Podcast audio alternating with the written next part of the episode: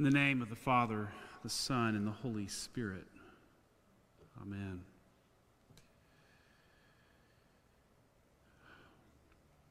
It is probably one of the most important things I look at all week. Watching your names come across the screen saying good morning and hello on Facebook and YouTube. I can't believe I'm saying that. It's true, though. Um, something I did not expect. But I don't know the context where you're watching worship or what's going on in your mind or your heart. Um, a question I'd love to ask if you were here in person. Why do you go to church?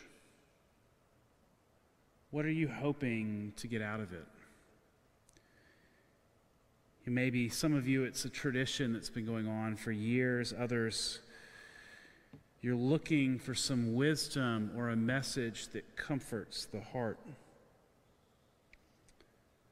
Or maybe you seek some of those promises that are made on our behalf.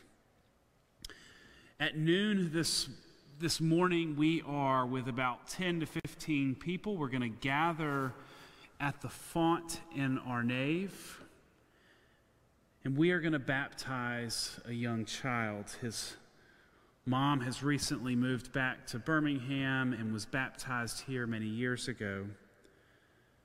And I wonder what is driving that decision to stand up there at a, with a child and make these promises. I wonder sometimes if the driving motivation is somewhat individualistic. We want something special. We want something, we want our lives to be different from what they are in the world.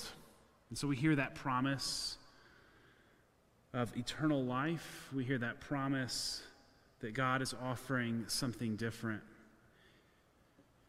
And we say, I want that, or I want that for my child. But whoa. Listen to this gospel message. I think that Peter wants something that is very different as well. They've been following Jesus around for about two and a half years at this point. And then Jesus tells the disciples, I am about to go into Jerusalem, and it's going to be a lot of suffering, and it's going to lead to my death. And Peter's like, no, no, no, no, you can't, you can't be speaking truth. That's crazy, man. Get behind me, Satan. Jesus is like, look, if you want to find life, you've got to lose it. You've got to lose it. You have to pick up your cross and follow me.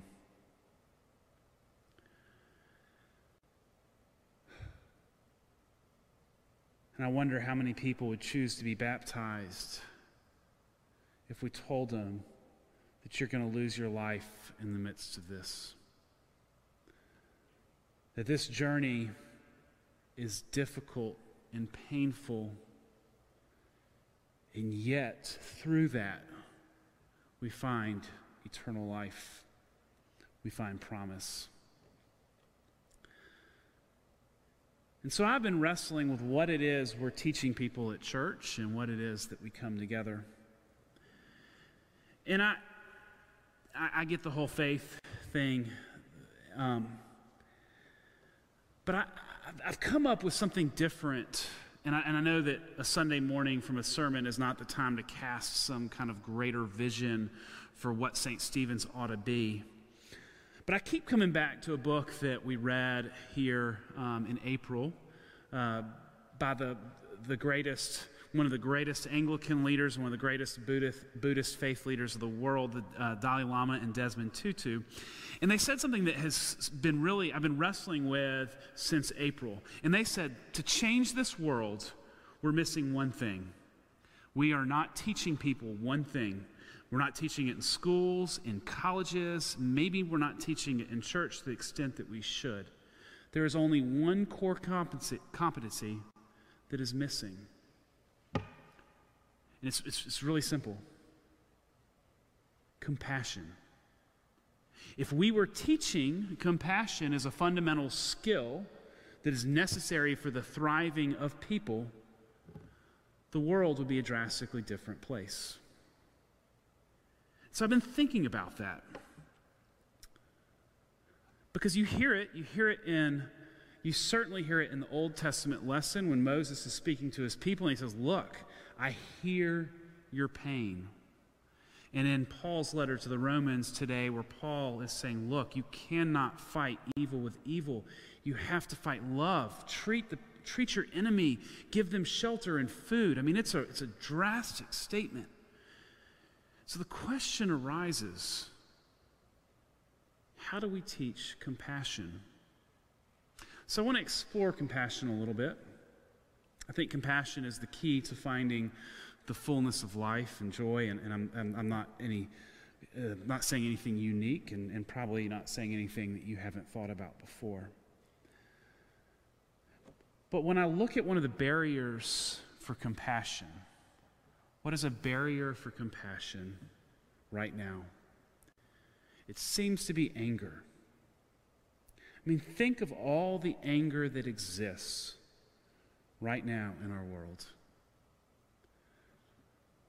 I mean, when we're not yelling at each other on Facebook, we're yelling at each other when we're gathering as people. I think that human relationships and family relationships are being broken apart by anger. But if you think about anger, anger is not a primary emotion, it is a secondary emotion. This is where it's key to kind of consider this, that anger is never anger in itself. It always comes from someplace else. It comes from hurt. It comes from fear or worry. It comes from the lack of justice. But the anger comes from someplace. There is something underneath that anger that is responsible for the anger arising. And so when we listen to, to Moses tell the people that God hears them, part of compassion, that barrier is resolved when we try to go underneath and listen to the discerning factor that's causing the anger. The other principal kind of emotion that I'm observing right now is sadness. And I think sadness is interesting because usually sadness is a recognition of a loss of something. It's a recognition of not having what could be possible.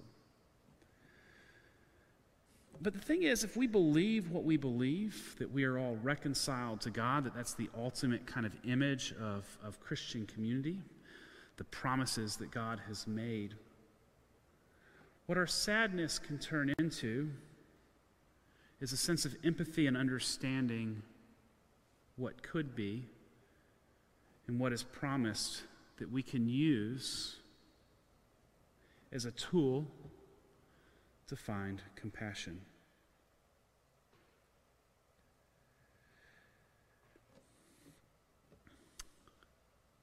How do we find compassion? You know, it's interesting to me that, um, I'll go back, I'll jump back. When I w was in Memphis some time ago, I, I worked with a wonderful deacon who, who taught me a lot. He uh, was really interested in agriculture, and so he ordered a, a Russian quince tree. I'm not sure this makes any sense to me, that had been grafted with another qu quince tree so that it could, could kind of bear the winters and also handle the heat. So I guess this is what you do if you're into botany, is you take the kind of attributes of, uh, of one thing and you graft them. You take what's not there and it becomes something drastically different. So he'd ordered a specially grafted quince tree from Russia that could handle the hardy winter and planted it in Cordova, Tennessee. I thought of David this morning. Um, we haven't heard it yet. One of the, the twists in, in doing morning prayer is we don't hear the collect for the day until the end. But the prayer that sums all these readings up says, may God graft into your heart the love of God. Through all this. So we as people, we have that. We have this unbelievable compassion and love that has been grafted into who we are as human beings.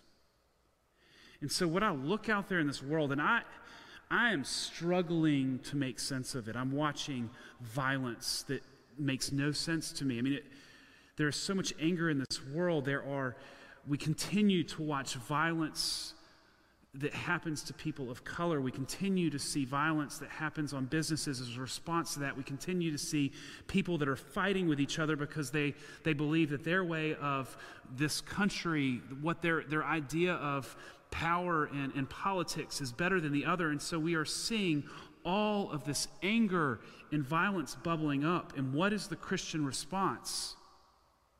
The Christian is in response about who is right or wrong. Our Christian response is to listen with compassion, to try to understand why people are angry. What is causing that anger? Is it injustice? Is it fear? Is it anxiety? Is it worry that their life will be different or that their life will never be free? And when we break that barrier and hear what is underneath, we can be compassionate. God, can you imagine? Like, if that's what Saint Stephen's was known for, I think it kind of is, but a compassionate community. Like, do you need another tagline? I mean, that is church. That may not be why we're here individually. God, that says it all for what we can be in the world, a compassionate community. So know that your heart is being grafted with the love of God. It is being changed so that we can go forth and we can listen and we can discern where people are hurting, so that we might be able to allow the love of God to break through. Amen.